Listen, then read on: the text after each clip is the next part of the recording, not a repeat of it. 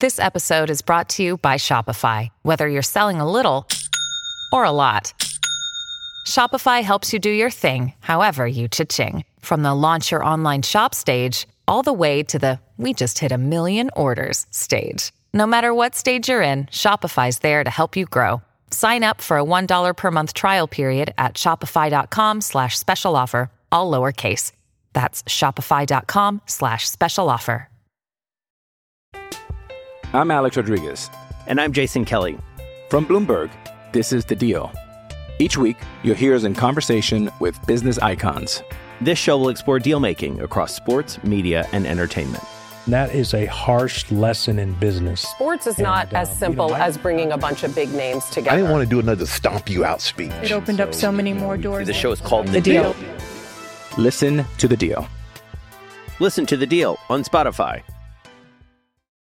Hello, it is Ryan, and I was on a flight the other day playing one of my favorite social spin slot games on chumbacasino.com. I looked over the person sitting next to me, and you know what they were doing? They were also playing Chumba Casino. Coincidence? I think not. Everybody's loving having fun with it. Chumba Casino is home to hundreds of casino style games that you can play for free anytime, anywhere, even at 30,000 feet. So sign up now at chumbacasino.com to claim your free welcome bonus. That's chumbacasino.com and live the Chumba life. This podcast is sponsored by Ramp. Are you the decision maker in your company? Consider this. For the first time in decades, there's a better option for a corporate card and spend management platform. Meet Ramp, the only corporate card and spend management system designed to help you spend less money so you can make more. Most corporate credit cards offer points as incentives, but those points amount to less than their worth in real cash value. Ramp's business cards offer you cash back, real money in your pocket. Plus, you control who spends what with each vendor. And Ramp software collects and verifies receipts automatically, which means you'll stop wasteful spending and close your books in hours instead of days. Businesses that use Ramp add up to 5% to their bottom line the first year. If you're a decision maker, adding Ramp could be one of the best decisions you've ever made.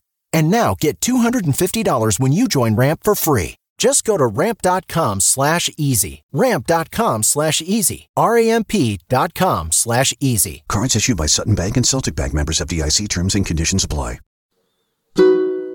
Batter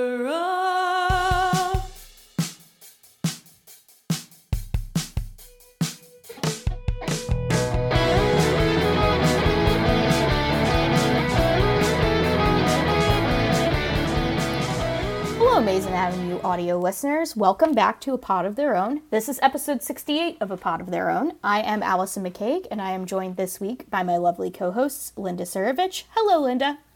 Hey, Allison. And Kellyanne Healy. Hello, Kellyanne. He- Hello, Allison. Hello, Linda. Hello. Sorry. I don't know why I do that seductive voice every time I like intro. I'm not complaining, really. No, seriously, it's great. Kellyanne's had a few glasses of wine, everyone, so this should be a good podcast. Oh Um, boy. we're going to start with. A Um, really bad one. We're going to start with the Mets segment. We haven't podcasted since the Mets signed James McCann, so that is probably the biggest Mets news on the docket. Um, it's been the biggest signing that they've done this offseason aside from Trevor May. Although, I mean, it's a bigger si- signing than Trevor May, but I would say they are kind of equivalent as far as like filling needs on the team and like constituting major signings. Um, so they have their catcher. They, the Mets opted to not go for JT Realmuto. I don't think it was necessarily because of the price tag so much as Sandy Alderson kind of hinted at that he thought, and he's not entirely wrong here, that he thought that the JT Realmuto saga would drag out for most of the offseason. We'll see if that ultimately comes to pass. But that was kind of his thinking was he didn't want to wait around to be the last bidder on JT Realmuto in the event that they lost out on him after a bidding war with other teams, and then they were kind of left with nothing because James McCann surely would have signed with someone else by then. So I think Sandy Alderson just really wanted to tick that box uh, on the out. So um, I, I don't know. I, I'm supportive of this signing. I like it. Um, obviously, I would have liked to have JT Realmuto because catcher is the biggest hole on the roster, and the best catcher in baseball was available. So it was kind of like, oh, this is a no brainer. But his logic about, oh, it would have dragged out, and then maybe we would have ended up with nothing makes a lot of sense, I think. Like I was fine with the signing when it happened. I was like, okay, cool, we got a catcher. But then his press conference, I was like, oh hell yeah, we got a catcher. his press conference was really good. I will say that. It was like I was ready to like run through a wall for him, and Stroman and like him have been tweeting back and forth, and I was like, oh, I love our online team. Like it just adds like another layer to it, just seeing, just seeing the other side of it, and um don't know, like he seemed like Bradford, friend of the show, Bradford, um, asked a question. I can't remember what it was, but um, I think it might have been about analytics. And it was, no, it was about looking at the um at the card, the wristband, the wristband. Yeah, and he said he he doesn't even use it, and I thought that was like that was That's my favorite great. response by him that he's so prepared that he doesn't even need his wristband. He was like, I could say, he was like, I also want to rely on what I'm seeing. And so it seems like he's a good fit for like both like the analytics and also just, you know, game feel. And, you know, that was evident. I mean, he caught Giolito's no hitter. Like, you know, they, he, he clearly works and is prepared and I'm very confident that and he already knows Matz and he's already like worked out with Matz, which I think could be a huge, huge positive for this team if he can fix Matz. Oh yeah, that I definitely agree with that. Imagine 100%. like I do think that, and I'm not saying that JT Realmuto would not done have done this because obviously JT Realmuto is heralded as both a fantastic offensive and a fantastic defensive catcher, but um, James McCann has had notable improvements in his framing yep. ability over the past season and a half or so and he was able to speak articulately during the press conference on where those improvements are coming from and what actual tangible things he did to make those improvements which is an indication that they are not a fluke that it's that these that because the, the framing stats are not perfect and also take a pretty long time to stabilize. So it's hard to be like just look at the framing numbers. He has like one season where he's a really good framer and you're like eh, i don't know about that. But he was able to speak on exactly what he did which is really nice especially at the bottom of the zone Actually, it's a very similar tactic to what Wilson Ramos did, although Ramos was less successful at it. Um, but as we all know, um, but he he does the same thing that Ramos did toward the end of his Mets tenure, where he goes down on one knee. You'll see it. I'm sure you guys will all see it in the game. And if you've watched James McCann catch before, you've seen it. He goes down on one knee, and that's that lets him more effectively steal strikes at the bottom of the zone, um, which is really really good to see. And I think you know prioritizing a guy like that that has those skills for this pitching staff will be really nice because we've all seen Wilson Ramos over the past 2 years and how frustrating that's been as much as I like loved Wilson Ramos as a guy like it was really frustrating to watch him behind the plate and watch him like straight up drop drop strikes from Jacob DeGrom that then get called balls mm. it, it's like it, hopefully that won't happen anymore. Come on now. Behind the plate. It's like, come on now. I can't um, remember um, where I saw it, but uh, I wish I remember. But the Mets were in the bottom five and getting strikes called in the bottom of the zone. Yes. And so, can you imagine Jacob DeGrom like getting calls? imagine Jacob DeGrom getting calls. getting the calls and being more elite than he already I is. know. Like it's just like, can he get better? Really? you probably can. Yeah. Um, I I love the McCann signing. Um, Allison, I agree with you in that Sandy didn't want to like wait around for JT Realmuto, but I disagree with the fact that he is our biggest need. I think starting pitching is the well, not just starting pitching, pitching in general is the biggest need at this point, just because our staff is so injury prone. Um, we had a lot of issues this year due to the pandemic um, with pitchers opting out or pitchers just completely not performing like Matz. Um, so that is where I think our focus should go, or the team's focus should go next. Personally, um, but I love I love the savviness of the McCann signing and kind of the foresight I think Sandy had in in recognizing that Realmuto was going to be popular. Um, they weren't necessarily going to be the winners, and going out and finding a great alternative for him. So yeah, for sure. I hope this works out. I mean, obviously, giving a guy like McCann who who I I think will be good. Don't get me wrong. I'm not down on him by any stretch of the imagination, but um, I think giving a guy like him who hasn't had the track record that JT Realmuto has had a four year deal does carry a bit of risk. I'm not saying that it's yes, bad. I agree. Or that they shouldn't have yeah. done it, but it does there is some risk there, so it'll be interesting to see how it works out. But I am optimistic. I'm i think it's a good optimistic. risk. Yeah. I think it's a good risk. Yeah. Um, I mean, um, and especially since he speaks so knowledgeably about his position yeah. and what he's done and working, he's had experience, prior experience with uh, some members of the staff. So, and I'm curious to see how he's going to work with the members that he hasn't worked with. I feel like just really want to see how he works with Jacob DeGrom. Yeah, that's really all I'm waiting for. Well, and even if his offense isn't real, because you know he got non-tendered, which he did speak uh, which he did speak on too about how you know that actually really helped him, and he said it again today. Um, he did an interview with Marisol Castro, and he said, you know, having failed helps him because he can talk to other guys who are struggling and been like, "Hey, I've been there. I got non-tendered. It sucked."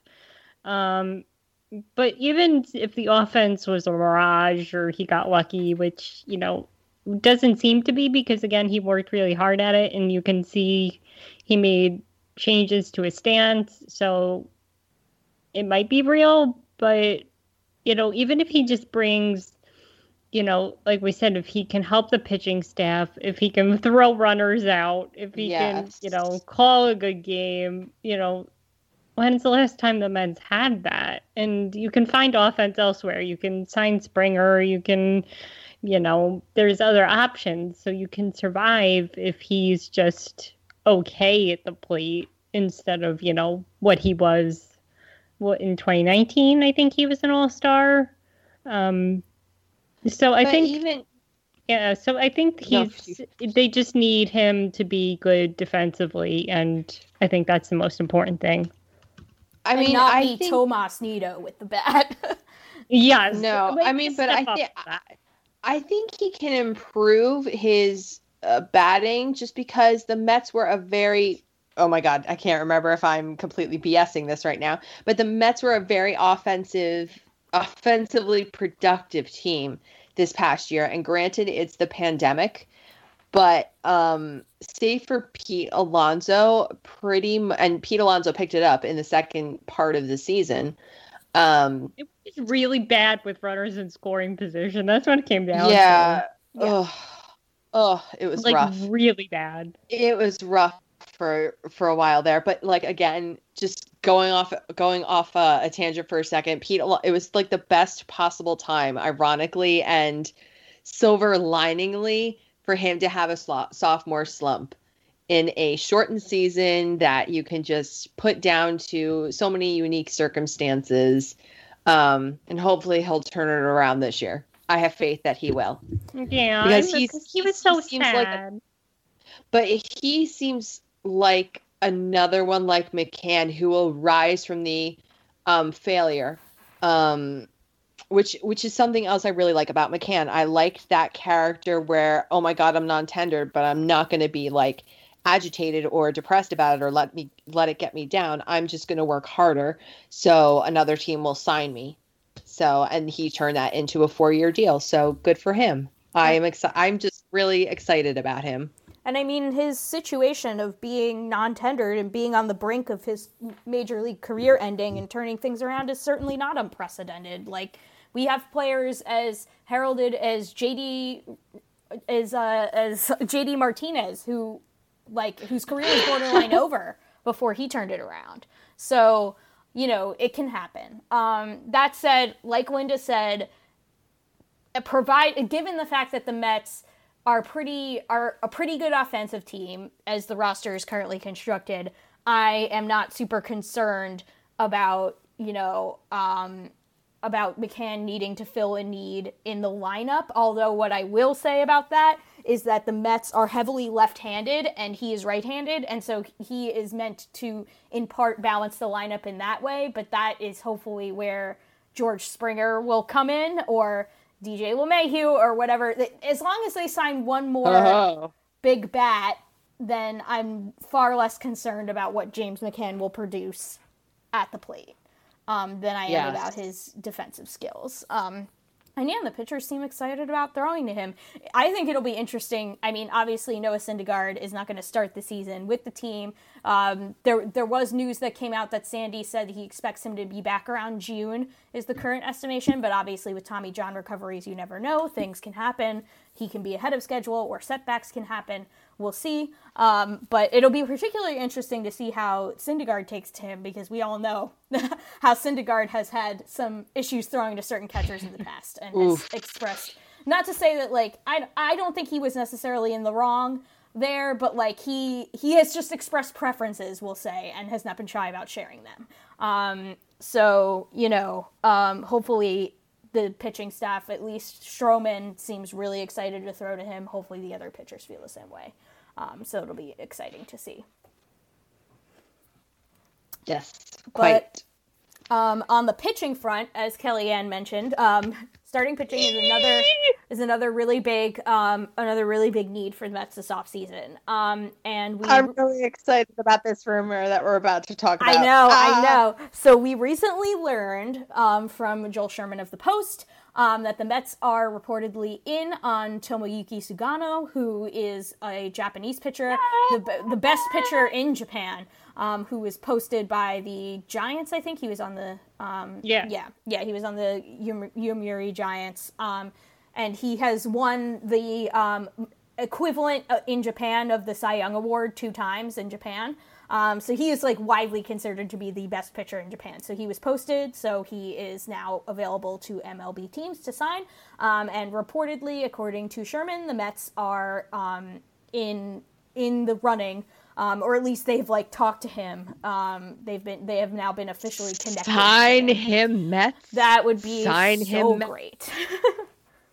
sign him, Mets, please. I was talking to a couple of people on Twitter about this. Um, I think it was in response to a Vaz tweet um, about how it's been so long since the Mets have been like in on any international free agents.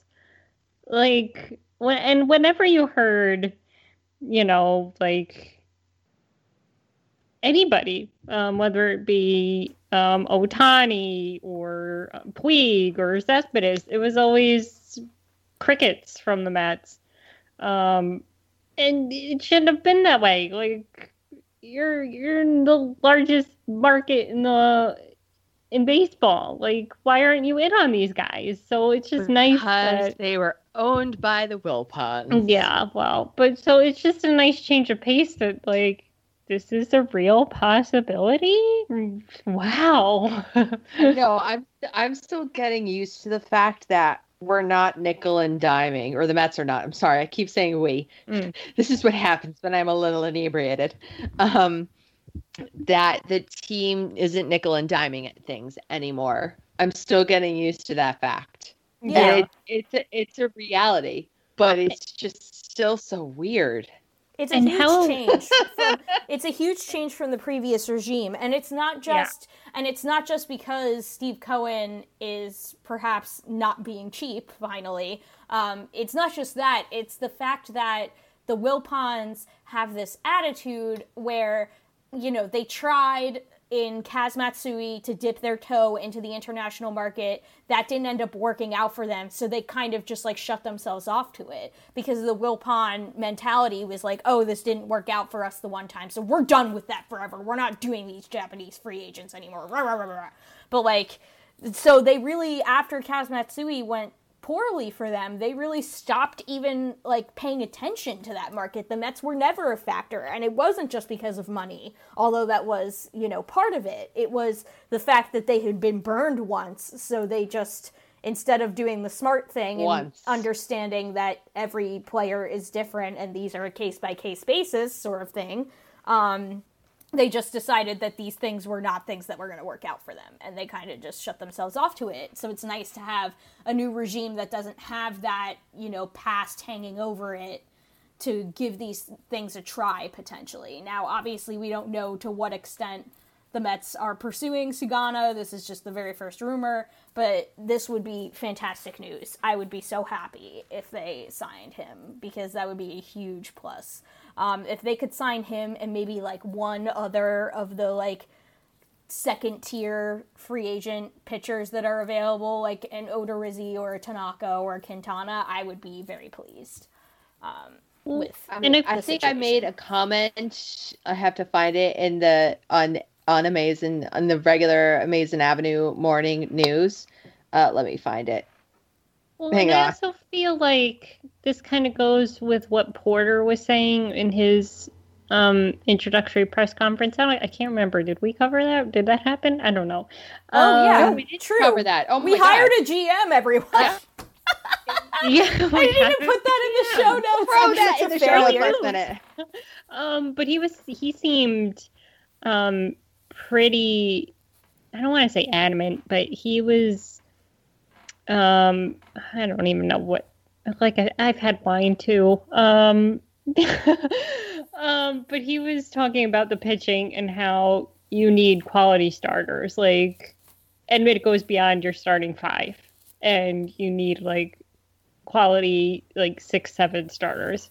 So i feel like maybe he was hinting at this Yeah, um, I mean Jared their Porter interest and Sandy because- Alderson were certainly talking like guys who weren't necessarily interested in Lugo being the fifth starter. That's for sure, which is Yeah. good. It's a good yeah thing. they didn't they don't want like let's just throw guys out there and see what happens like a rick porcello and like hope he's okay um they seem to actually want like quality arms that they could rely on uh, again like the dodgers model they keep going back to the dodgers um and i mean and the dodgers had you know they had Kershaw. Um, they had Buehler. Like they could just keep throwing guys at you, and look at where it, where it got them. And so, you know, you're going to need, yeah, um, Stroman and Jake are a good one-two punch, but you need guys beyond them. And especially with the Braves, if you want to go toe to toe with the Braves,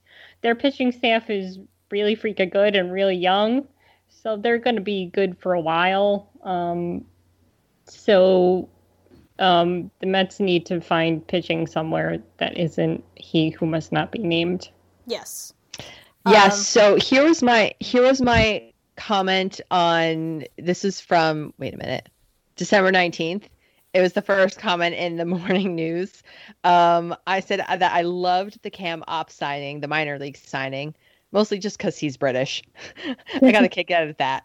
Um, but then I said uh, we should get Tomoyuki Sugano, Masahiro Tanaka, Jake Odorizzi, and I went like really banana saying we should get one other major league starting pitcher. And don't worry, I will address that because somebody commented you're rolling with a seven man rotation. You need them. But I was like, depth. I was like, you need this depth. Um, and then I said, get three pitchers that can be signed to a minor league contracts with invites to spring training and major league bonuses, like Jerad Eickhoff. Eich- Eickhoff, Eickhoff. I'm sorry if I'm yeah, pronouncing. Eickhoff. Yeah, correctly. Jerad Eickhoff. Um, so if you could get like one or two more pitchers like that, since we don't know, I like him up, but we really don't know how he's going to perform yet. But um, who did I say? I did go later in that thread to say I think Zack Godley. Oh yeah, someone someone said Kluber. I did not. Um, Ureña was another one. Um, Hmm. Chris Hmm. Archer was a suggestion. I personally am wary of him just because of his shoulder issues. Yeah, has he's got Matt Harvey screaming syndrome. all over him. Yeah, he's Uh, he's he might be done so. That breaks my heart personally because I like Archer. Um, Quintana is mentioned. Walker's mentioned. Yeah, Walker, I uh, think I would take a chance. Oh yeah, on. Walker would be a really interesting, um, like kind of flyer pick. I agree. Although Bill Castillo might be available in a trade. But oh I yeah, I mean, know. well, that would cost. Uh, that- yeah, would that would be so much, and I would not be like personally if I was Sandy Alderson, which I'm not.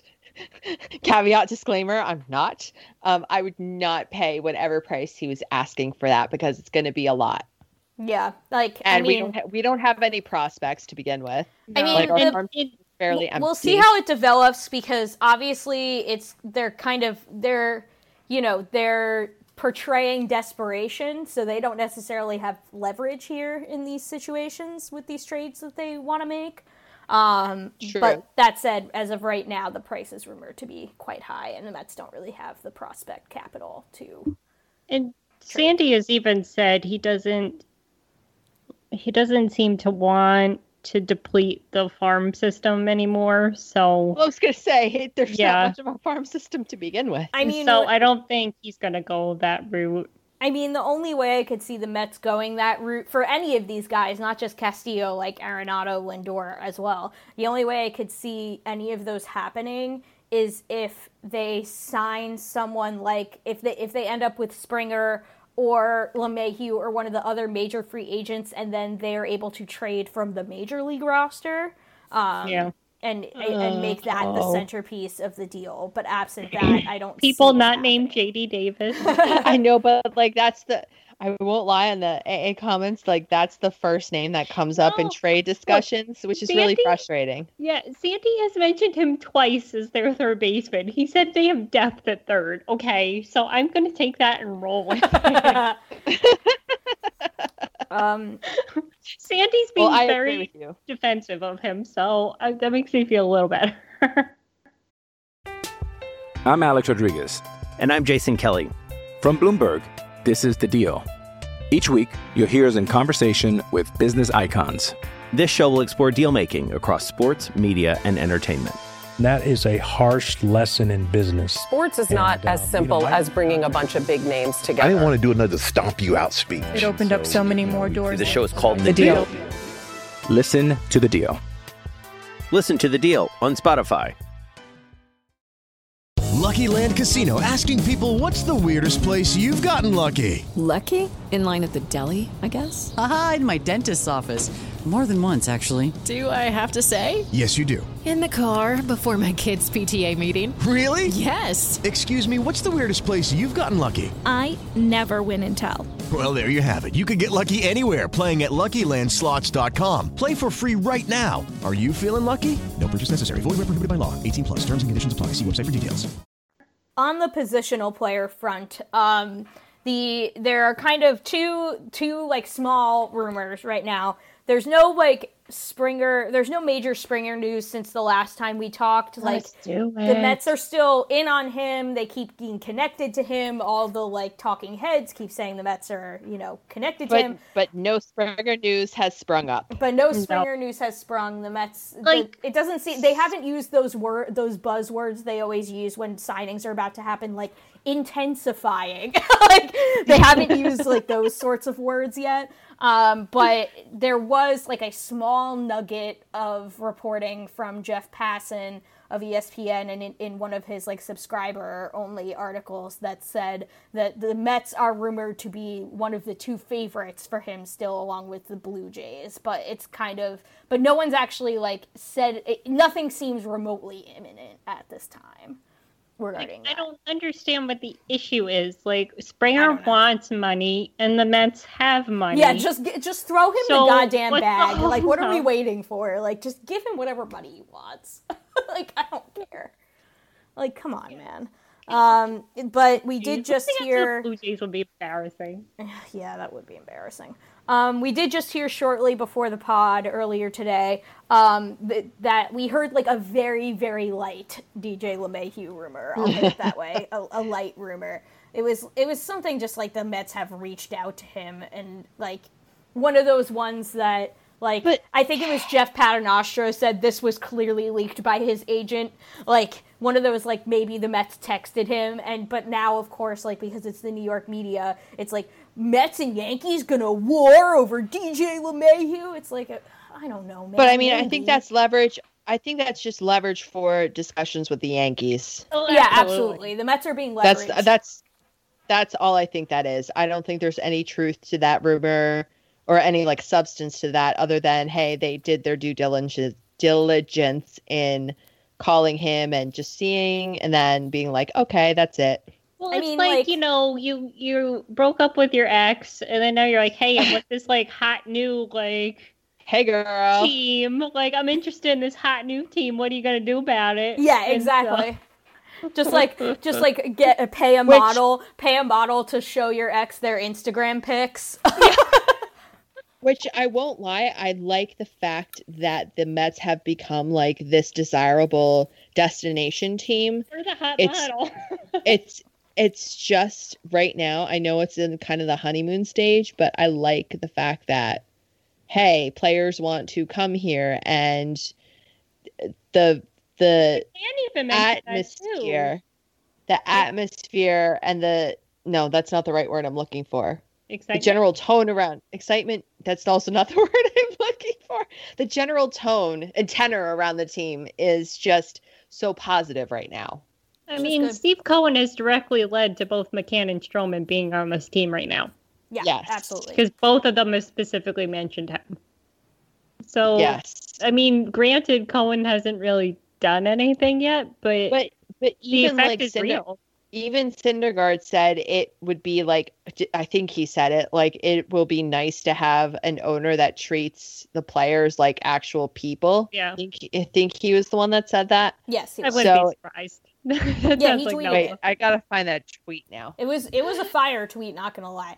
I mean, Oh, I things miss Noah like so much. so yeah. Has Steve Cohen actually done all that much yet? No, but I wrote an article about this recently for Amazin' Avenue, and like not to like you know derail the entire conversation too much, but I think it deserves a mention is that alongside, so it was kind of a flurry of activity, like all within the span of like 24 to 48 hours, they signed McCann and they hired Jared Porter. And then the thing that got kind of lost in the shuffle because it wasn't nearly as big of a news item as those other two things is that there was like a, an event at Citi Field for season ticket holders, and Steve Mm. Cohen showed up in person with his wife himself to hand out like giveaways because they were handing them out like bobbleheads and stuff like that. Um, but the fans did not expect Cohen there. That was like a surprise, and so he just like you know, fan, like the season ticket holders like rolled up to Citi Field in their car, and there's like Steve Cohen with a, a Mets logo mask on, like handing them bobbleheads,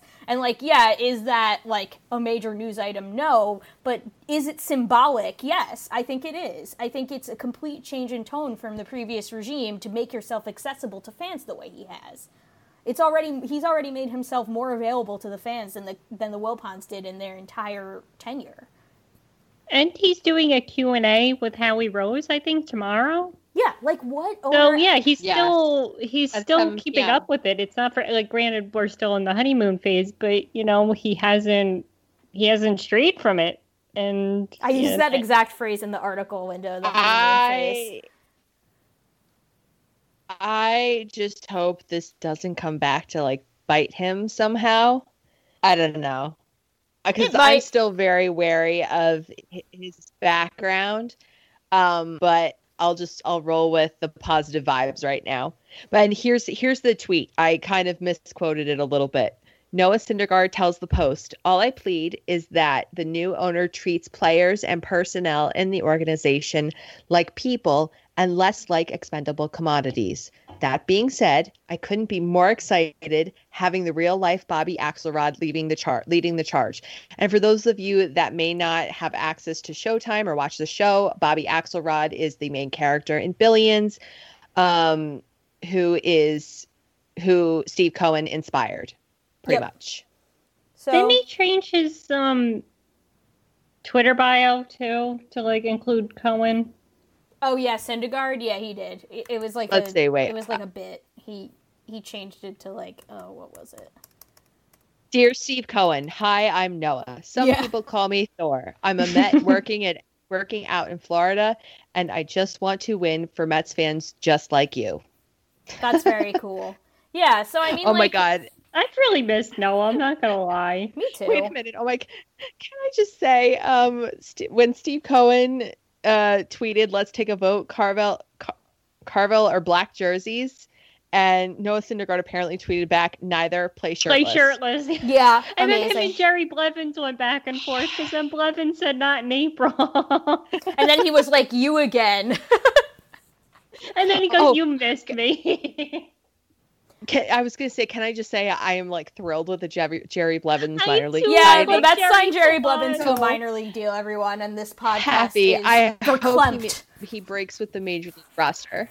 I do Yes. too. I hope want so. him to break camp with the major league team.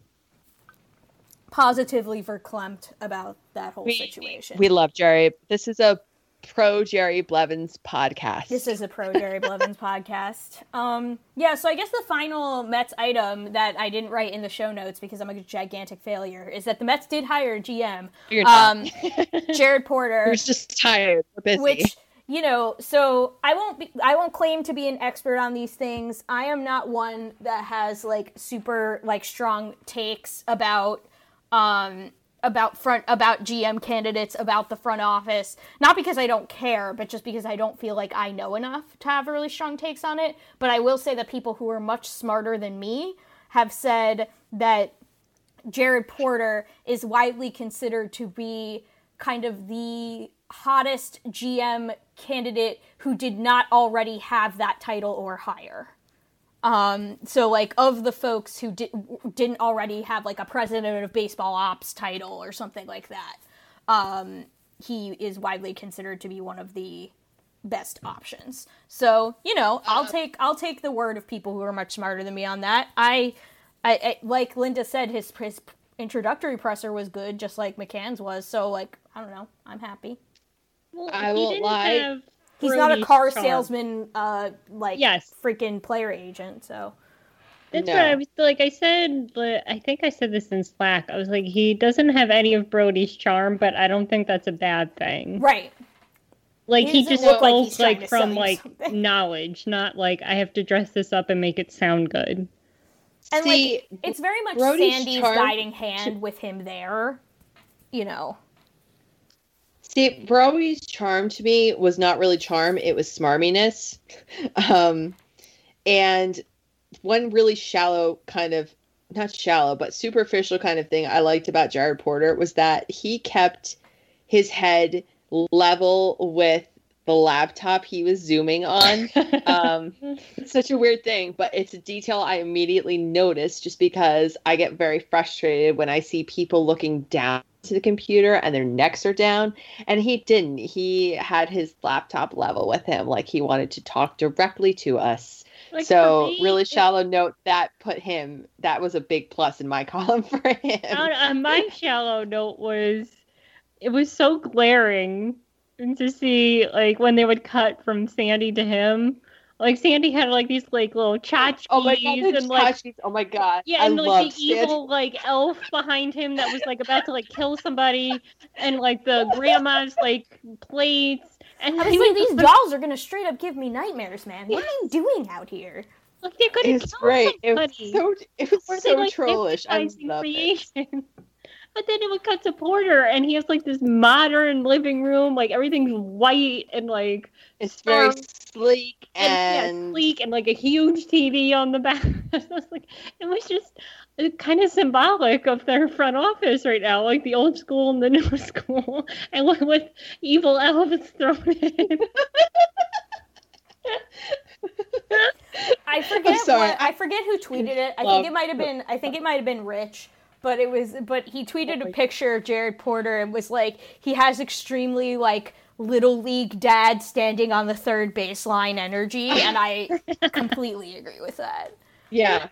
I agree with that too. yeah. Like wearing the Under Armour hoodie and like and the and the like and the you know the like golf sunglasses like um Oh, but also now that now that Sandy is back with the Mets, I want to see him. I want to see his Twitter account reactivated. Yeah, come I know that'd be great the- at Mets. His, his sense He's gonna have to change the handle. Yeah. No, and I think it's actually going to be better, and because he is Sandy Unleashed now, Yes. pretty I much. saw him. He is not. It was on like Mets Hot Stove or something, and they asked him, "Has he spoken to Michael Conforto?" about a possible extep- uh, extension, and Yes, he was please. like, and he was like, well, you know, you know how Boras is, and he was like, you know, we'll have discussions, and he goes, and hopefully those will go beyond food metaphors. Oh my god, I love him I so was like, much. way to go, Sandy. I love him so freaking much. I was like, just to get that like little jab in there to Boras. It's like, oh, thank you, Sandy. Oh my god, I love him so much. Yep. And like it's like I said before, it's clear that like Jared Porter is here under the guidance of Sandy Alderson and he is kind of being, you know, like being coached to eventually move up to be like more of a president of baseball operations sort of situation. So we shall And see thi- how that works out. But I he I mean, know I he's, think- he's got a great Porter has a great reputation in baseball and so, you know, that's good enough for me. And that was the I- I- thing too. Everybody was talking about like the Phillies and hiring Sam Fuld, but this Mets job was, you know, much more attractive because you know Sandy's not going to be here forever, and yeah, you know you're going to be in his job. You're gonna move couple up. Years, yeah. so yeah. Yeah. the Phillies, I don't know, could guarantee that like the Mets could. Yeah, I mean That's Dombrowski. They hired Dombrowski, and he's going to be there for a long time, probably. Yeah, Um, but okay. But- um, I think I think the whole big thing though is that whoever the front office staff may be, they're going going to have more autonomy in this regime than during uh, than uh, they did under the previous owners. Well, Sandy which I think- will. I'm not. I'm not sure. I don't know And- like how much autonomy Porter will have when it comes to reporting to Sandy, but we'll see. I don't know. I feel I just feel, I mean I don't know. I mean we can't say we can only speculate and I'm going to just speculate that I mean he's obviously going to need guidance and he's obviously going to be coached and mentored but I think he still will have some freedom into trades, trade discussions and what goes on with the team um rather than ha- having to run through the owners to approve everything And I or do run think, and I do think know, Sandy's at the stage smash- of his career where he's like, I don't pond. need to be in the weeds on this stuff anymore. yeah. But like, let's say the Mets sign Springer. Who gets the credit? Is it Porter? Is it Sandy? Is it Cohen? Like, who did it's- it? I think it's all of them. all of the above. yeah. I think it's All a little above. column A, a little column B, little column C. It's Um, a team effort. It's a team effort. But yeah, we'll see what happens with the rest of the Mets offseason moving forward. But they have a But catcher. it's just it's exciting that we have a winter season where we can make all this speculation and have this to talk about. Yeah. Because in seasons past we didn't do this. No, it's been quite a long time. Probably like what since they signed Beltran. Oh my god, that's such a long time. um, Granderson. I feel Grandy, like was a good. Yeah. Cespedes. Well, like when they re-signed Cespedes, Yeah. But like, never like But those were all these yeah, things is- at once. once yeah it was only like one of these deals at a time like um granderson in 2014 cespedes after 2015 it was never like oh we're gonna get a springer. Oh we're gonna sign pitchers too. Oh we're gonna do a catcher too. So they're doing all of these things kind of in a way that will positively hopefully affect the major league roster. Um, and if they sign some more pitchers for the minor league, we'll shore up some depth depth in the minor league system, which is sorely lacking right now. Yep. Agree. Um. So we will move on to our baseball segment. We have a couple. Of And I will take another sip of my wine. Excellent. And we we have a couple of major items to cover across baseball um, that have happened in the past couple weeks. Um, the first one being that um, the Cleveland baseball team, as I am now calling them uh, for the time being, is changing its name. Um, so obviously, That the- time. The team, uh, although like I kind of wonder if they like like. It makes me think of Prince and changing his name to a symbol. I wonder if, if Cleveland will just change their name to a symbol, and then we'll it'll be like the artist formerly known as the Indians.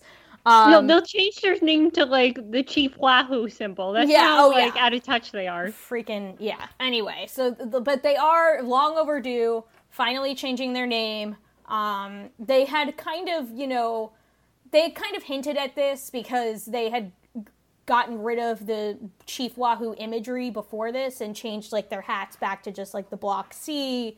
Um, obviously, the fans, plenty of the fans are still wearing Chief Wahoo stuff.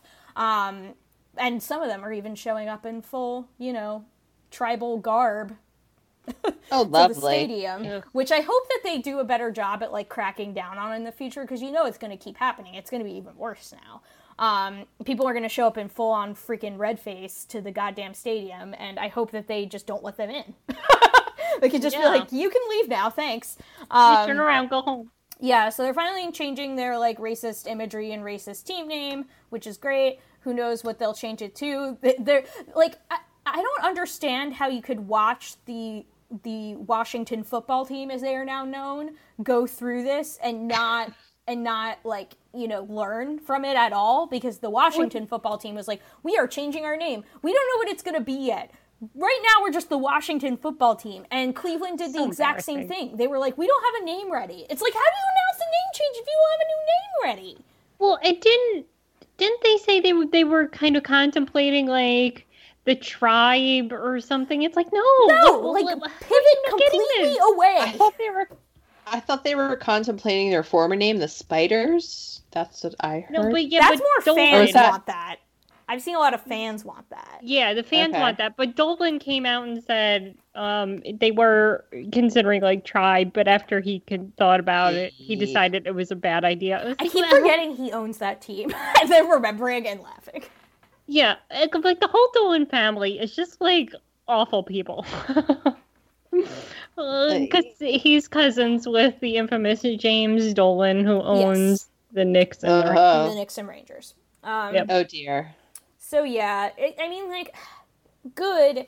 It's way overdue, but again, completely bungling it. I like, I just like, I and they can't were going to donate money like from their like like any i forget what they're they were going to donate money from something but it's like they don't want the money from like they don't want no like proceeds from racist caricatures Right, right, exactly.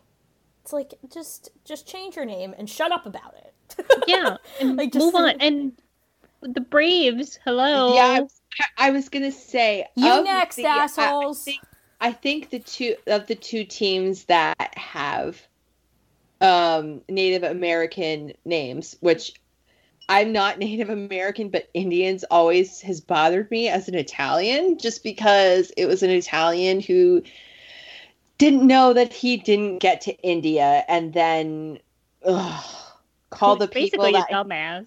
Yes, like let's be real. Um, and like among other go- things. I mean, Cue going the off cue the uh, YouTube video of the Sopranos episode about Columbus. Anyway, and and and I was gonna say, and if you guys really want to celebrate in Italian, how about the guy that has two continents named after him, Amerigo Vespucci? So, um, yeah, I have many thoughts and feelings on Columbus, but that said, I'm getting off tangent. Of the two baseball teams that have Native American names, to me, I find the Braves much more offensive, if that's the right word, um, or problematic. I think that's a better word, problematic. Um, just just because of the a the connotations of the name, b the culture that has built from it, like the tomahawk chop. Oh my god, I can't That's stand a- that chop. yeah, mostly just get rid of the chop. just I mean, like, the chop which they admitted was wrong when they wouldn't play it for when Flaherty was pitching. So it's like you know it's wrong, but apparently it was only wrong like when Flaherty was in the game, but other times it was acceptable. It acceptable. was fine. I don't think there's as much like public outcry for the Braves to change their name, although like I, I don't think I don't think people would complain if they did. I think that they should, but I don't think there's I as could- much like like really strong outcry for them to change their name as there is for the Indians, just because not only is the Indians' name racist, it's also like a complete misnomer, as Kellyanne is pointing out. Um, and Chief Wahoo is like a very racist caricature, as is the as is the Chop. But like the Braves don't have a logo like that that has a completely like red faced Indian like mascot. But they should still get rid of the chop. At least get rid of the chop. At least get rid of the chop. It's which is a complaint. Yeah, which is a complaint that many, well, at least many Mets fans have had over the years. Being at that stadium But is horrible because of it, and I can speak from experience. Ay.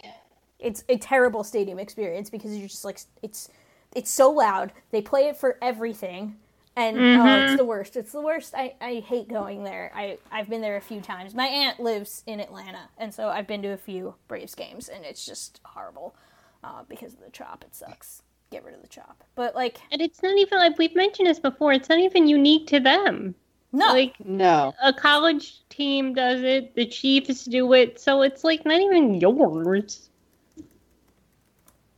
Wait, wait, which college is it? Which college team does it? Is it is it Florida? Might be. Is it the Seminoles? Yeah, that's Florida. Yeah, that's I think Florida State. Wait, let me check. Because I don't know. I'm so bad with colleges. I know. I like especially when they're known for college football. Well, because Yeah, I, don't- I just have no Florida. interest in college sports, so It's Florida State, the Florida State Seminoles. okay. Which I think there was there was an argument in the comments on AA about that today too that we had to hide. Oh God.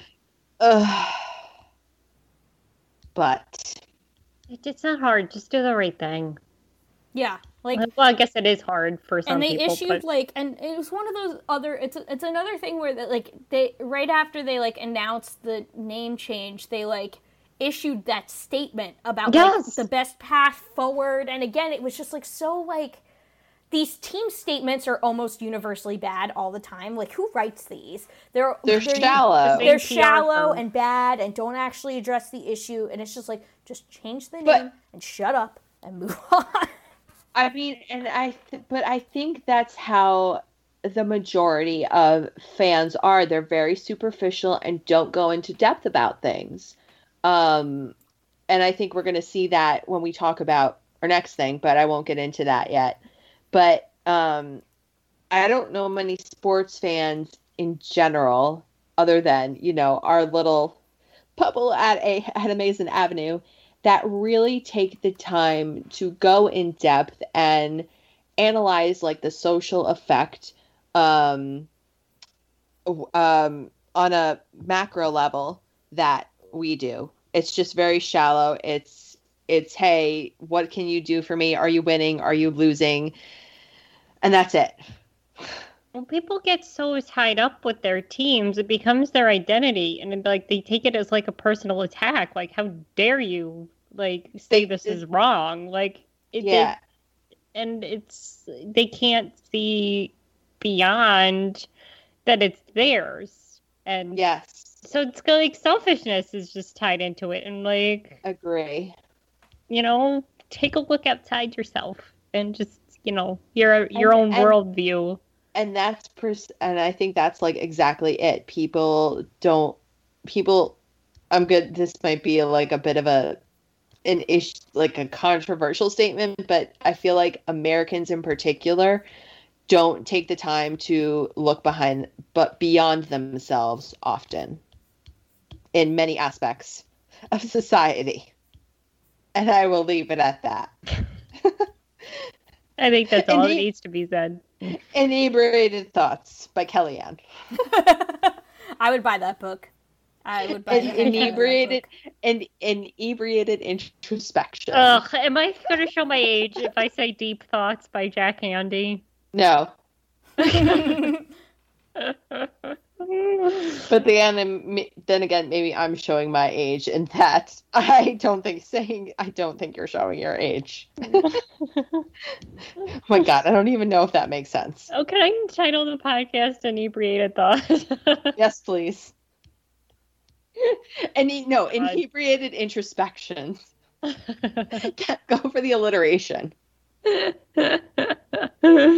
by Jack Handey. You can't say that. I just took another sip.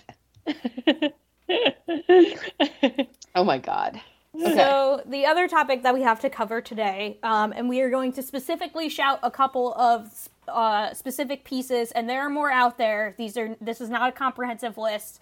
Um, but this is a place where you should absolutely read these articles and listen to black voices on this. But the other major news that happened in, in baseball this week is that Major League Baseball, and I put major air quotes around this, recognized the Negro Leagues as a major league, uh, as like sort of quote equivalent to Major League Baseball, and therefore, for you know, on the surface meaning, it means that they are incorporating like Negro League stats into historical records and kind of putting them on again air quotes equal standing um, with Major League Baseball stats um, and historical records. Um, but you know, the the reaction to this was decidedly mixed. I guess is the best way I could put it. Again, you should specifically listen to black writers on this. We have, uh, and we will put these, uh, we will put these pieces um, in the show notes and in the tweets for this episode. Um, but I do want to share like a couple of choice quotes from a couple of these pieces. Um, Howard Bryant of ESPN wrote a, a really good piece um, about this. And uh, the title of the piece is wait, hang on. MLB can add Negro leagues to official records but can never change what it did to black players. Um, basically emphasizing like you can't erase the history that was already there and just pat yourselves on the back because you did this. Um, and so he he writes in that pe- in that piece the decision was met with great applause but in addition to being reconciliatory it was always a spectacular display of historical distortion and institutional arrogance. So basically saying not only are you trying to rewrite history here um, and exercising re- revisionist history, you're also like MLB is so full of itself. Like, and he writes later in the piece, they didn't need baseball's validation to be special. They meaning the Negro leagues. Like, it's it's the arrogance of Major League Baseball to think, oh, we need to recognize you for you to be equal. you know it's kind of it's it's a slap in the face it's a slap in the face like i understand the symbolic significance of including these records and you know that that should be. But to say that oh you guys are equal now because we major league baseball say so and we are the arbiter of like what constitutes legitimate baseball leagues like screw you. Like come on now. Um and I'll read some more quotes. Um, Clinton Yates of The Undefeated wrote a, a, an absolutely fantastic piece on this that you guys should read. Um, the title of that piece is, and I'm flipping back to my other screen again, excuse me. MLB elevating the status of Negro leagues is the problem, not the solution. Um, and subtitle is Black baseball is not less than and will never be. So it's kind of the point, the same, the same sort of theme, saying Major League Baseball doesn't need to recognize the Negro leagues for it to be a, a legitimate and equal baseball league. Um, he wrote, There's a phrase coined, likely by some old white guy, that goes, Winners write the history books. In the case of Major League Baseball, not only do they write the history books, but apparently they decide when everyone else's histories are legitimate too. Um, and he goes on to say, of all the nonsense that the most duplicitously conservative sports league in the history of the United States and of America has ever pulled, this might be the most ridiculous piece of soft supremacy we've ever seen. This announcement says, Be grateful, we now view you as whole. Newsflash, that's the problem, not the solution. So again, the fact that Major League Baseball feels that they that the Negro Leagues needs its stamp of approval in order to be considered legitimate is pretty ridiculous. Um, the Negro Leagues are their own thing entirely and are special on their own and should be considered something different and, and special without Major League Baseball saying that they are equal to Major League Baseball. Um, and I I've read one article. Damn it, I can't remember which one it was. Um, where they said, you know, you you do this, but it's basically performative because they don't encourage like black culture in the sport. Like, you know, Tim Anderson bat flips and gets, you know, yelled at for it. Um, so it's like you're just doing this, what, to save face? Or, you know, just to, you know, because it's, you know, the, I don't want to say the it thing to do, but, you know, I don't think they never would have even considered it if there hadn't been so many, um, you know, protests and things and baseball, you know, taking a stand. And but that came from the players, and baseball's done nothing to encourage the players taking a stand and, um, and Brodie, God bless him, the one thing he did right was getting caught on the hot mic saying they don't get it. And they don't. And it's it's sad that, you know, it's if black baseball players don't feel encouraged or welcomed in today's game, then then what is this? What what changes for them? Like, yeah, it's fine like for the history books, but it's it's still you still have so much work to do in today's game. And like, what are you doing to remedy these these Yeah. past injuries that you've inflicted upon this community? Like, what are you actually doing? No, nothing. Basically, Right. So like they're they're trying to make themselves to be like the good guy now when they've been the bad guy for so long. And it's just it doesn't sit right with people and nor should it. Nor should no. Like to encourage more black baseball players to get involved in the game. Why is there so few involved in the game? Encourage those who are who are in the game. Don't like shame them when they bat flip. Let them, you know, embrace their culture and be who they are. And until that happens, I was gonna say I was trying to interject and I totally didn't realize I had my my mic mute. Oh no, muted for a second. Oh my god! But I was gonna say it goes back to what I was saying in that last part where it's just a very superficial gesture Uh-huh. um, for people that don't want to go in in depth to their sport. it's the easy Um, thing to do. It's the easy thing to do. That said, a very very thin silver lining is that hopefully it will make people go and research the Negro Leagues. Or like I went into my favorite bookstore over the weekend and saw a display that had a lot of prominent Negro League books. So hopefully it will inspire um, people educating themselves more and seeing uh, just in particular for me, the literature, the body of literature that is out there, because there is a significant amount for all ages. Um, and I think it's quite wonderful, personally, that there is so much literature available um, to pull from. So uh, I, I think I've mentioned this before, but I'm a children's librarian. So, uh, like, there are, particularly for children's books, there's so much information that you can learn and it's a very easy way to learn it a lot of adults like say oh i don't want to read children's books but like it's really a great like introduction to things that someone may not understand um and it's very accessible and it's in language that people should be able to comprehend so and i did list a few books in our show notes i added them last minute so Yes. Maybe we can post that. Maybe we can post that on Twitter later. They are all by black authors, except for um, which one? Uh, the Soul of Baseball, but that is from one of the sports writers in conjunction in conjunction with the player. So yes, Yeah. and I'll just I'll I'll quickly mention those titles. It's the Negro Baseball Leagues, The Tales of Umpiring, Legendary Players, Breaking Barriers, and Making American History by Bob Motley, who was an, an umpire in the Negro Leagues. Unfortunately, he passed away in 2017, I think at the age of 94. Um, the next one is Curveball, the remarkable story of Toni Stone, the first woman to play professional baseball in the Le- Negro Leagues, which I think that's particularly significant because the Negro Leagues showed its own open-mindedness and progressiveness in allowing women into the sport in the first place something which mlb has yet to do.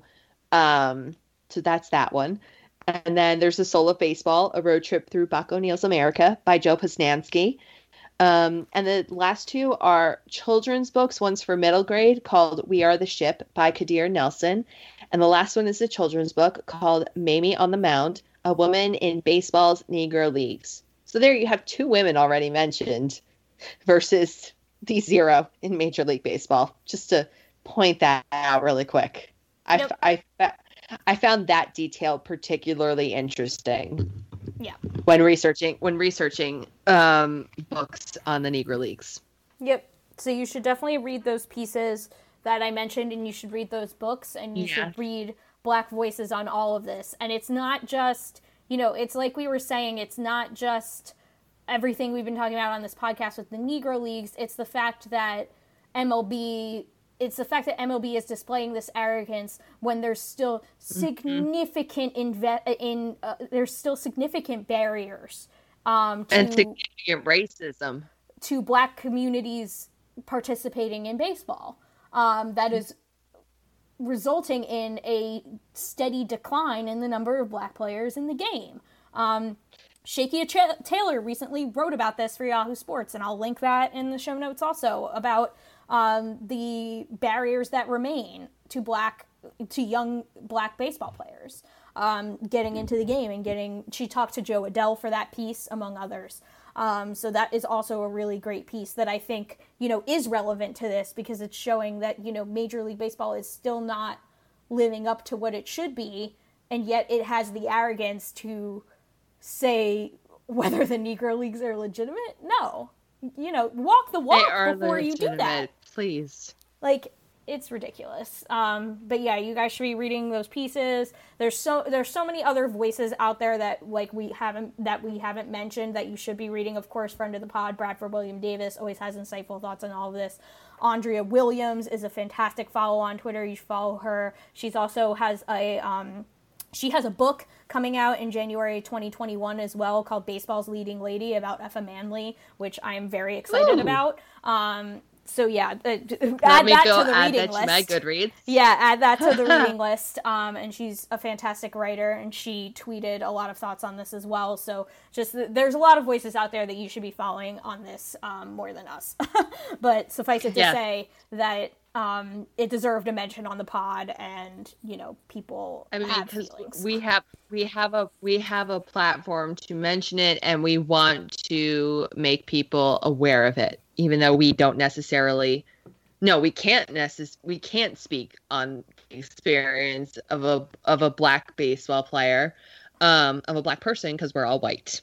Yep. So, but we we do have the ability to provide the resources where you can learn about that, and I think that's a good thing. I would like to think that's a good thing. Yeah, and like we said, just do your research, read, Yeah. and listen. Read. That's the big thing. Read. Yes. Reading is good. Um, We are we are a pro reading podcast. we are indeed pro Very reading pro podcast. reading. Um, You have two librarians on this podcast. Of course, we're pro reading. Um, so we will again finish the show this week, like we always do, with walk off wins, a special holiday edition of walk off wins, since this will be hitting your feeds two days before Christmas, um, where each of us talks about what is making us happy this week, baseball related or otherwise. Linda Surovich, what is your walk off win for this week? Uh, my walk off win. Um, well, I ordered insomnia cookies. This is a little bit of an adventure. Um, um, I ordered insomnia cookies. We're not going to tell some- you why she ordered them. No, Hmm. no. Ha ha ha ha. um, and for some reason, FedEx just does not like my new address because it has a dash in it, and they always say it isn't real, and so they weren't accepting my address. And so I ordered it, and I realized they didn't recognize the dash. So then I had I chatted with them and told them to change the address to my parents' house, and I'll pick up the cookies there. They said, "Sure, you'll get another confirmation," which I did. Um, my mom texted me like the next day saying cookies are here. Great, fantastic. Got my cookies.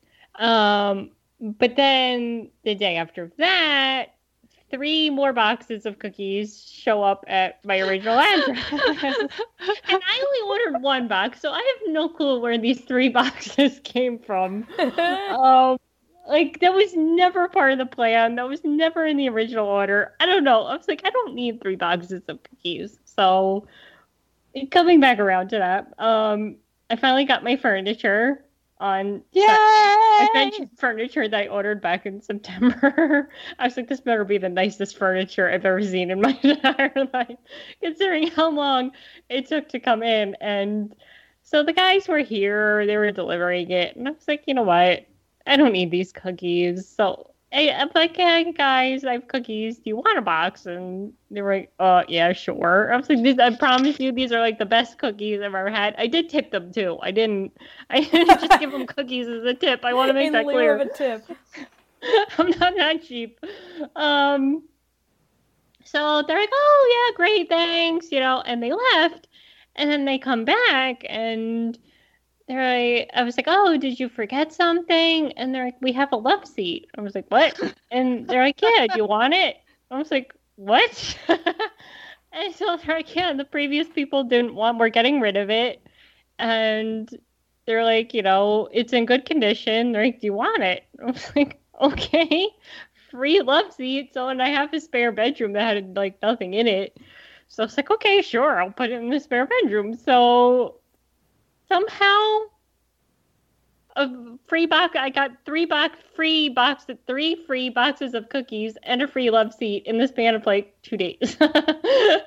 Amazing. That's fantastic. So I was like, you know, and this stuff like that like never happens to me, and like it was, you know, and also just be nice to Well, people this time of year. Like they're working hard. I feel bad for these guys. Maddie, my cat, would not leave them alone while they were trying to set up my furniture. And so it's like, you know, be nice to like your delivery guys, your postal workers, and you know, it's just a nice thing to do. Your, And- retail, your retail workers, your janitors. yeah, yeah. the people who are like, especially this year, the essential workers. Yeah. year, The postal are going- service is absolutely slammed, you guys. Like, Yes, yes, it is. be patient and Yes. don't, don't get angry when your packages don't come before Christmas. They're trying their best. They are trying their I best. mean, and I I know around me, um, people we there are long lines, but people also recognize that it's not the the postal worker that's in the post office. It's not their fault. yeah. They would love to see They're like, trying. the post. They're trying their best. Like at my job, I won't say why, but we had to go to curbside recently, and it's like we're not doing this to like make your life harder. There's a reason why we have to do this, Mhm. and we're trying our best. Like we're trying our best with the circumstances we were given. So that's everybody right now. We're all in weird circumstances, and everybody's just trying their best and to get through it. So pack a little extra patience. Yes. But back to my walk off when I got free. I got three free cookies and a free love seat. I'm good. Yeah, that's pretty great. Yay! And Maddie loves both of them. We all love free things, don't we, folks? That is Linda's. That's Linda's stimulus package. I don't know about that. That's why it probably costs more than the stimulus package. Literally worth more than the stimulus package. It's a nice love seat. I was gonna say, and the Repu- off topic, and we don't really talk s- the the the federal government politics, but Republicans want Trump to veto the stimulus package because because Well, now they're trying to push through two thousand dollars. They're reintroducing a new bill for two thousand dollars. So I think maybe that's why. Yeah, I mean, oh like, they okay 'Cause they- AOC AOC and Rashida Tlaib wr- like co-wrote a COVID amendment for two thousand dollar checks. So Yeah. we'll see. I mean, like, there's going to be a standoff about this. That will, Oh, you know, totally. affect you know my life because I am a federal employee. So if the government shuts down, then I can't work. Anyway, Oh no! way beside So the walk off wins. We're happy, happy. Um, yeah sorry Kelly I- I and Healy, off what is your walk off win for this week? Um, my walk off win comprises of multiple things, but it's kind of all in the same tangent. Um, I am officially finished with all of my programming at the library for the year. Yay! And I won't lie, it was kind of we all had to adapt to different circumstances for the pandemic. Um, so I went entirely virtual and learning the software and how to edit and upload and all of that nonsense. Um, but I constantly received so much support from the community. And even last night, I had a 3D snowman program for the kids, and I had an email waiting in my inbox this morning saying, um, oh that her that the woman's child loved the program and she's already thinking of other things to craft Aw. and And I had a phone call last night saying thank you for just providing this stuff. I've never seen my kids. This is the happiest my kids have been during the pandemic. Um, and actually, I got that today because I finally visited the girl I tutor. Um, I haven't seen her in a couple months, and I just I got to play with them and talk to them for a little while. And their mother said, "Oh my God, this is the happiest I've seen them in a very long time." So, um, just having such successful programming and successful interactions with the community really has not just boosted my confidence, but really improved my general mood towards this year. So that is my walk off win. The community I am in is amazing. Parents are fantastic. So are families, and so are the kids. that's my walk off win. Oh, no, that's great. It's always good to hear things like that because you usually hear the complaints, not the not the good stuff. Yeah, and like I, I am just so touched that the parents take the time out to say that to me. Um, because I know like the first thing people go to are the negative reactions. So I've I've honestly received so much positive feedback and it really makes me thrilled that so many families are getting so much so much out of what I and other my other coworkers are doing. So yes, that's my walk off win. And yeah, I mean our communities are, you know, really important right now. We need to hold those close because yes because um, we're we're all going through this together. Exactly. Exactly. Um, and we need to treat it like a team sport because it is. Um, yes. So, Allison, what is your walk off win? My walk off win is that um, Michael and I got just picked up a bunch of supplies from local DC um, retailers for in preparation for our holiday at home this year. We are not traveling for Christmas, um, and we are staying here. We are zooming each of our families, um, but we decided to bring some cheer into our lives and make it feel special by picking up some stuff from local places. So we picked up the other day. We picked up um, beer from one of the local breweries curbside pickup. We picked up a holiday box of donuts from the local donut shop, um, DC Donuts, which is fantastic. We picked up bagels from the bagel place down the street, and we picked and just for today we picked up uh, to celebrate because Michael's um, break started today, winter break from school. Yeah. Um, so he's officially off for a couple weeks now. I only have like the official holidays off, but that's okay. Uh, um, I don't mind. Um, so we picked up um, sandwiches from the deli down the street, the really delicious deli down the street for lunch today. So we just picked up all of our like holiday supplies to um, treat ourselves during the holiday and make it feel special. Thanks and support small businesses. So I feel really grateful that we were able to do that.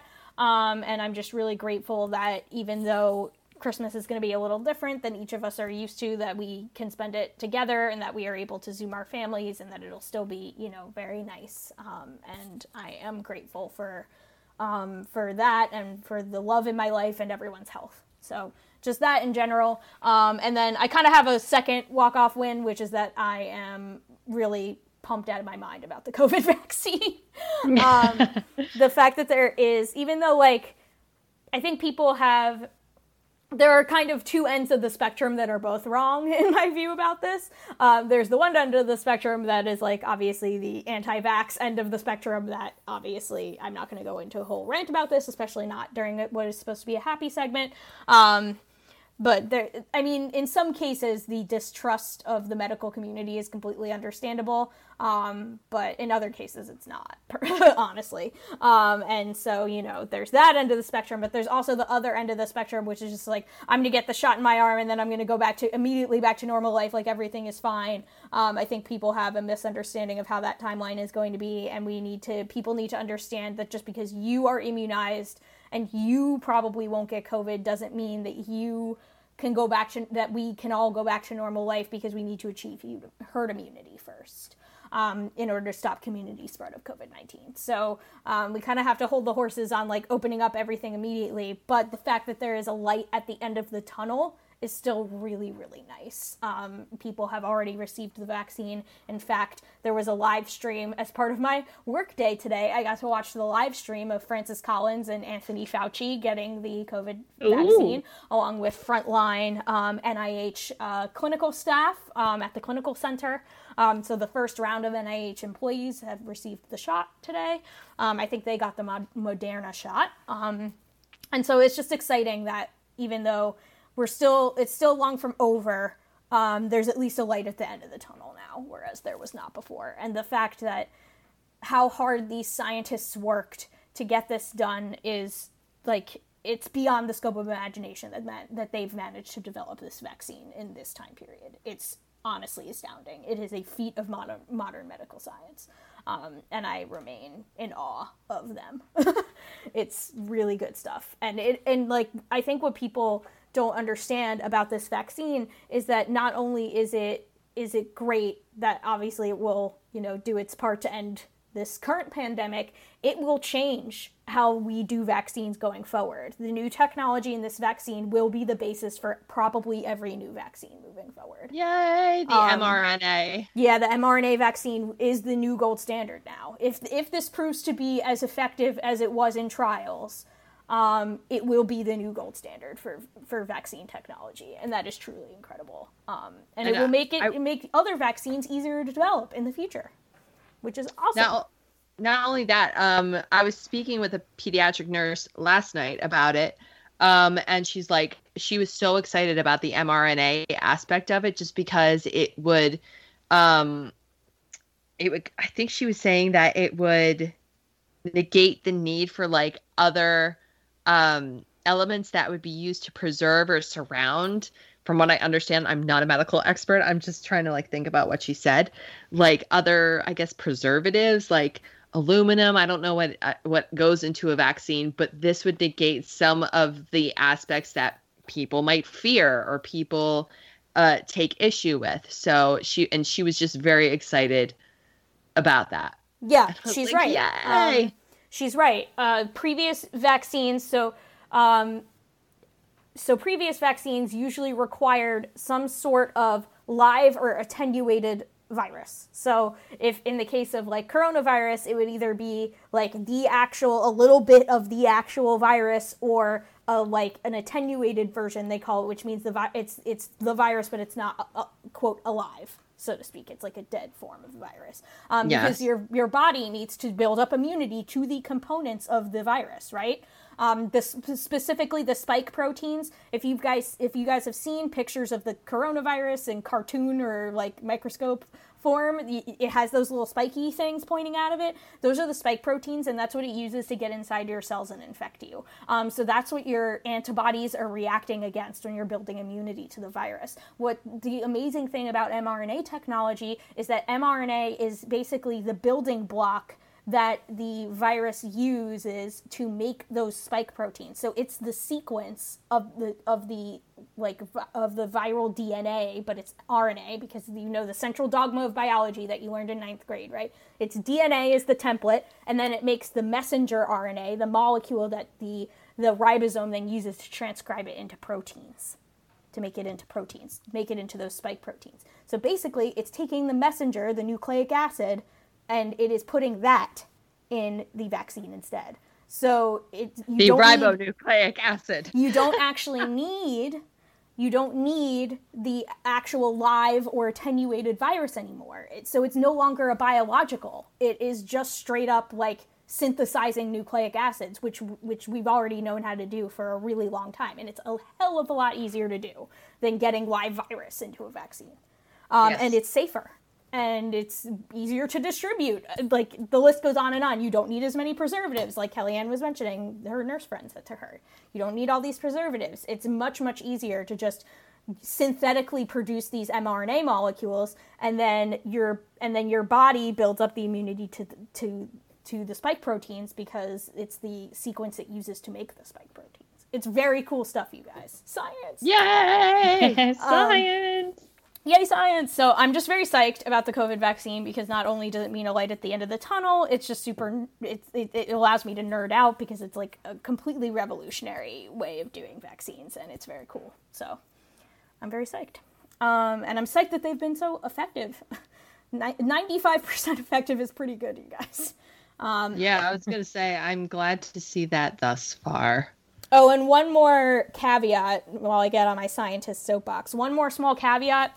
Um, I, there's been a lot of things going around the news lately about new like variants of the virus that have mutated, which is freaking people out because, as you guys know, um, the ability how how often you need booster shots or need a new vaccine depends on how fast the virus mutates, right? So like flu, for example, mutates a lot, and it mutates like we need a new vaccine every year. That's why you always have to get the flu shot every year. Um, and there there's like a lot of stuff coming out about how there's like new coronavirus variants in England that have a lot of mutations in them. Um, so it's freaking people out about the like lasting power of the vaccine and thinking, oh, but it's it's not on the main protein. Is from what I'm talking out of exactly. my butt right now. But uh, from what it is, it's that the main protein that the vaccine kind of is based on is not affected by this right now. Exactly. So the vaccine covers what's there right now. Exactly. So don't freak out yet. That's not to say that it like that's not to say that the, the shot will definitely last forever and ever. We still don't know. Um, but don't freak out about these new um, these new viruses. Um, the the spike protein sequence is still the same, or almost or almost the same, and so the shot should still be effective um, against those. Um, the reason why flu, for example, is a lot tougher is because you guys might know when they name the flu vaccines, they call them like H1N1. It's because they have different two different spike proteins at the same time and those have numbers and so that's why and there can be different combinations of them and that's why it's so hard to vaccinate against whereas coronavirus just has this one same spike protein. So like when you when you see the different flu numbers like H2 and 9, that's one I made up. Um, I don't know if there's one that exists like that, but I'm not a virologist. Sorry, but like it means that there's the that like the H is the second one and the the N is the ninth one. There there are two different proteins happening at the same time, and they're both different variants. So that's why there's so many different flu vaccines and so many different flu strains. Uh, it's because of the spike proteins. Fun facts. So Yay! I mean to turn this into a science lesson, but that is my walk-off win. Um, it's just bunkering down at home, but grateful for it because we have our local DC treats and our families virtually, um, and grateful for the COVID vaccine. Um, so that but still, it. wear your masks, wash your hands. Yes, wear your masks, wash your hands, please. So um, I hope everyone has a wonderful holiday, whatever that means for you this year. Um, you know, we we we should all be grateful for the things that we have this holiday season and remember that that is the spirit of the holiday season. Um, yes. And we will get through this. It will be okay. um, so I hope everyone has a wonderful holiday. Um, we'll, we, we will be back in the new year, and our next episode is the 69th episode. So it is a very nice, nice episode of the pod, and therefore we will have a very special show in store for you. I won't ruin it yet, but it's gonna be pretty freaking awesome. So keep an eye out on our Twitter for details on that. Um, in the meantime, you can go to amazinavenue.com, check out all of our fantastic content. We're on top of all these off season rumors. Anytime there's a signing, we're on top of it immediately. Um, we have editorials on all the various uh, things that the Mets could continue to do to improve their team, and we have morning news posts every day as always. So you should check out all of that. You can follow Amazin' Avenue on Twitter, Facebook, and Instagram at Amazin' Avenue. You can follow this show on Twitter at A Pod of Their Own, and you can follow Linda and I on Twitter. I am at Petite PhD. Where are you, Linda? Linda Surovich. And you can find Kellyanne in the Amazin' Avenue comments. you should subscribe to this podcast and all of our other suite of pods if you have not already. Please subscribe to Amazin' Avenue Audio on iTunes, Spotify, Stitcher, wherever you get your podcasts from. Rate and review the podcast, it really helps people find the show. The intro and outro music to this podcast is by Bunga. Let's go Mets. And don't forget, there is no crying in podcasting. Happy holidays, everybody. Happy holidays. Happy holidays. And Happy New Year 2021. May it get here quickly. Get here quickly.